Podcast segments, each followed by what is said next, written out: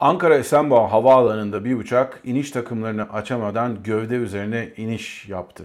Ayrıntılar birazdan Kaptan Baha'da. Ladies and gentlemen, welcome aboard. This is your Kaptan Baha.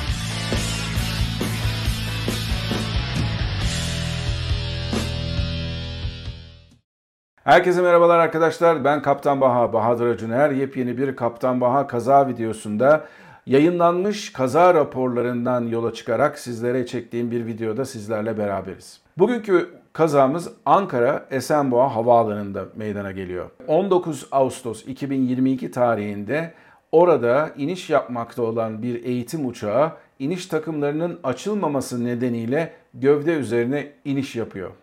Eğitim uçağı dediğimiz zaman aslında bunun hafife alınmaması lazım.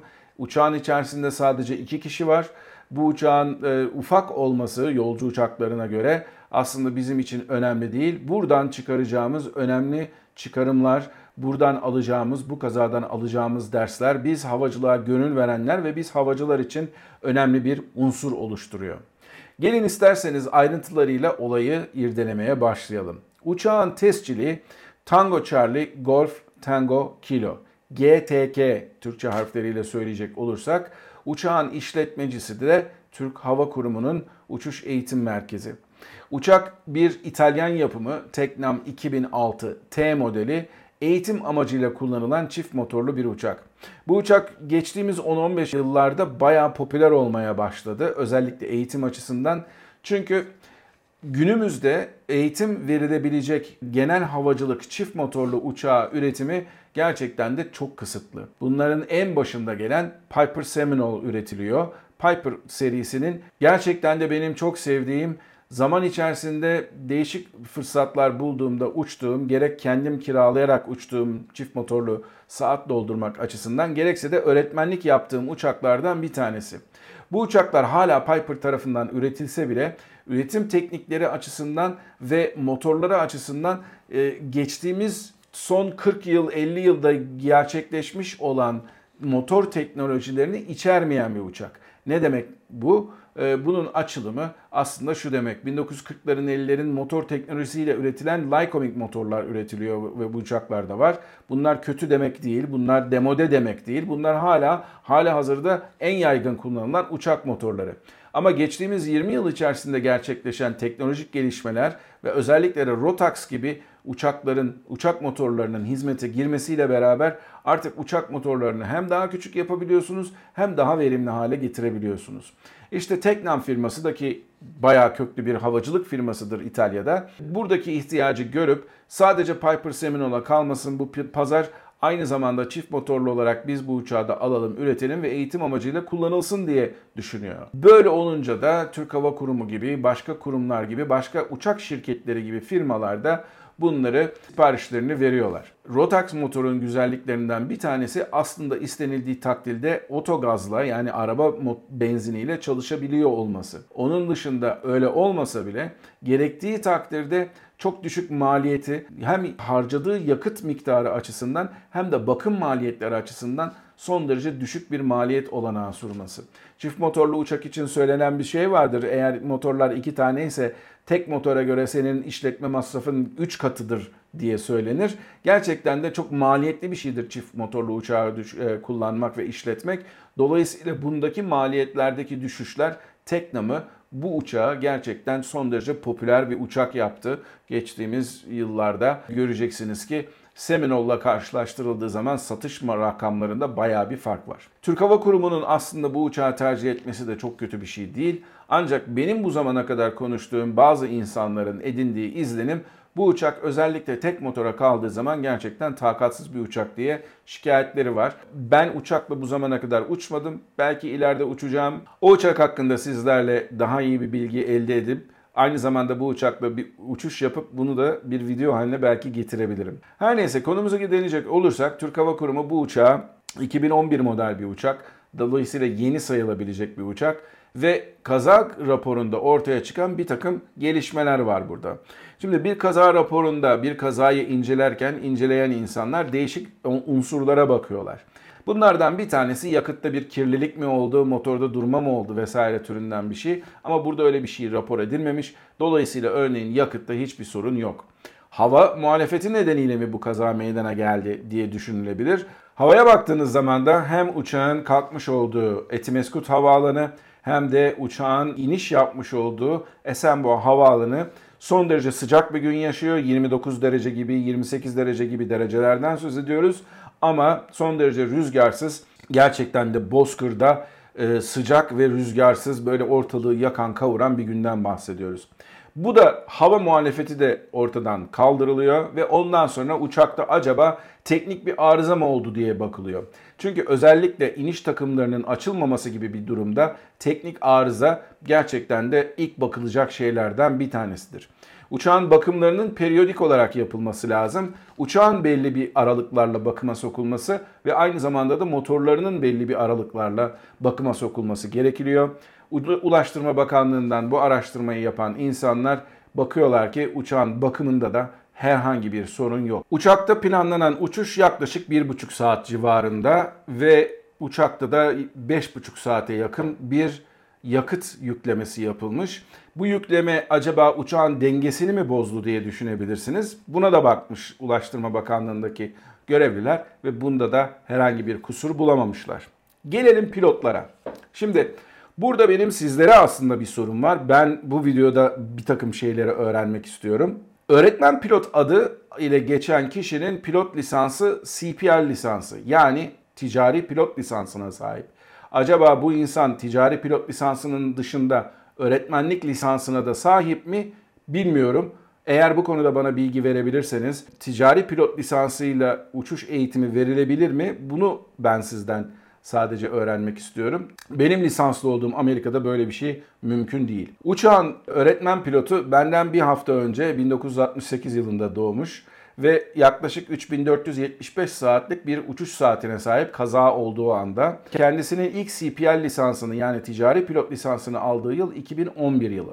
Öğrenci pilot ise 1996 yılında doğmuş Temmuz ayında ve 2019'un Temmuz ayında ilk lisansını aldıktan sonra 2022 yılının Temmuz ayında da lisans yenilemesini yapmış. Kendisinin de ticari pilot lisansı yok. Kendisinin sadece PPL yani özel pilot lisansı var. Kaza anındaki uçuş saati de 174 saat. Şimdi Etimeskut'tan bu uçak uçarken, kalkarken yapmış oldukları bir uçuş planlaması ve ona göre bir eğitim planlaması var. Bu eğitim planlamasında ve uçuş planında verilen bilgiler bu uçuşun nasıl gerçekleşmesi gerektiği konusunda bize bir anlamda belge niteliği taşıyor. Ve bu uçağın aslında VFR şartlarda yani görerek şartlarda ve herhangi bir aletli çalışma olayı olmadan yapılması lazım. Ancak gelin görün ki olay birazcık fark ediyor. Olay birazcık yön değiştiriyor. Etimeskut'tan kalktıktan sonra öğrenci pilotun aslında aletli uçuş sertifikası olmasına rağmen kendisinin aletli uçuş sertifika süresinin dolması söz konusu. Yani siz aletli uçuşlarınızı yapıyorsunuz, belli bir sınavdan geçiyorsunuz. Sınavdan geçtikten sonra size onun sertifikası veriliyor ve bunun bir süresinin dolma zamanı var. Amerika'da bu böyle değil, Türkiye'de böyle onu çok iyi biliyorum. Ve bu nedenle de aslında bu öğrencinin aletli uçuş yapmaması da öneriliyor. Kaza raporunda böyle belirtiliyor. Aslında bir ben Amerika'daki öğretmenlik hayatımdan verilen tecrübeyle söylediğim e, orada bunun hiçbir sakıncası yok. Zaten dediğim gibi eğer bir insan instrument rating'e yani aletli uçuş sertifikasına sahipse bu sertifika hiçbir zaman ortadan kalkmıyor. Sadece currency anlamında yani yakın zamanda bu uçuşları yapıp yapmadığı açısından kendisi eğer sadece kendisi uçmak istediği takdirde uçamama durumu söz konusu. 6 ay, 1 yıllık bunların bir takım sınırlamaları var. Şimdi burada önemli olan şu. Etimeskut'tan kalktıktan sonra bu insanlar Esenboğa'ya gelip Esenboğa'da ILS yaklaşmasını pratiğini yapıyorlar. Bu uçakla yapmanız son derece normal.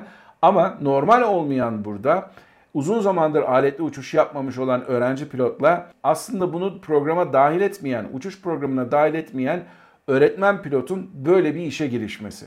Ulaştırma Bakanlığı'nın raporunda dendiğine göre aslında böyle bir şeyin yapılmaması gerekiyor. Eğer siz bir uçuşa yani sadece görerek şartlarda uçacağım ve hiçbir aletli uçuş yapmayacağım diye çıktığınız takdirde öğrencinin de bu konudaki beklentileri bu yönde olduğu için siz bir anda aletli uçuş yapalım, gel ILS yapalım dediğinizde bir anda öğrenci kendisini belki de sudan çıkmış bir balık gibi hissetmesi de mümkün. Eğer bu arkadaş uzun zamandır böyle bir uçuş yapmadıysa. İşte bu nedenle uzun zamandır böyle bir uçuş yapmamış olan bir öğrenciyle belki de planlanandan çok daha farklı bir uçuş profilini takip eden bir öğretmen beraber uçtuğu zaman öğretmen ve öğrencinin kendi nedenlerinden ötürü konsantrasyonlarını kaybetmesi nedeniyle burada iniş takımlarını açmayı unutuyorlar. İniş takımlarını açmayı unutmak gerçekten kolay bir şey değil. Çünkü bu tür uçaklarda siz yere yaklaştığınız zaman iniş takımları açılmadıysa veya en azından inişe geçtiğiniz sırada siz gaz kolunu belli bir seviyenin arkasına çektiğinizde ki genellikle genel havacılık uçaklarında böyle olur. Eğer iniş takımları açık değilse uçak size bir uyarı verir. Bakın burada başka bir model bir uçakta nasıl bir uyarı verdiğini videoda göstereceğim sizlere. Bu tür bir uyarıyı sizin unutmanız, bu tür bir uyarıyı duymamanız mümkün değil. Ancak nasıl olabilir? Eğer bu uyarıyı görüp bu uyarıyı size veren sistemin sigortasını çektiyseniz ki bu da zamanında yaşandı başka uçuşlarda veya herhangi bir nedenden ötürü o kadar hava trafikle arkanızda 737 geliyordur, önünüzde başka bir uçak vardır, siz bunların arasında sıkışmışsınızdır ve öğrenci de sizin istediğiniz performansı gösteremiyorsa tamamıyla dikkatinizi dağıttığı için bu uyarıyı duymamanız da mümkün olabilir. Ulaştırma Bakanlığı'nın verdiği son karar diyor ki bu bir insan faktörü hatasıdır. İnsan faktörü dolayısıyla human factors nedeniyle ortaya çıkan bir kazadır diyor Ulaştırma Bakanlığı. Peki bundan sonra ne olacak? Ulaştırma Bakanlığı da bundan sonraki önerisini Sivil Havacılık Genel Müdürlüğü'ne söylüyor. Diyor ki bu insanlar iniş sırasında hiçbir checklist kullanmamışlar. Checklist kullanılması olayı son derece önemlidir.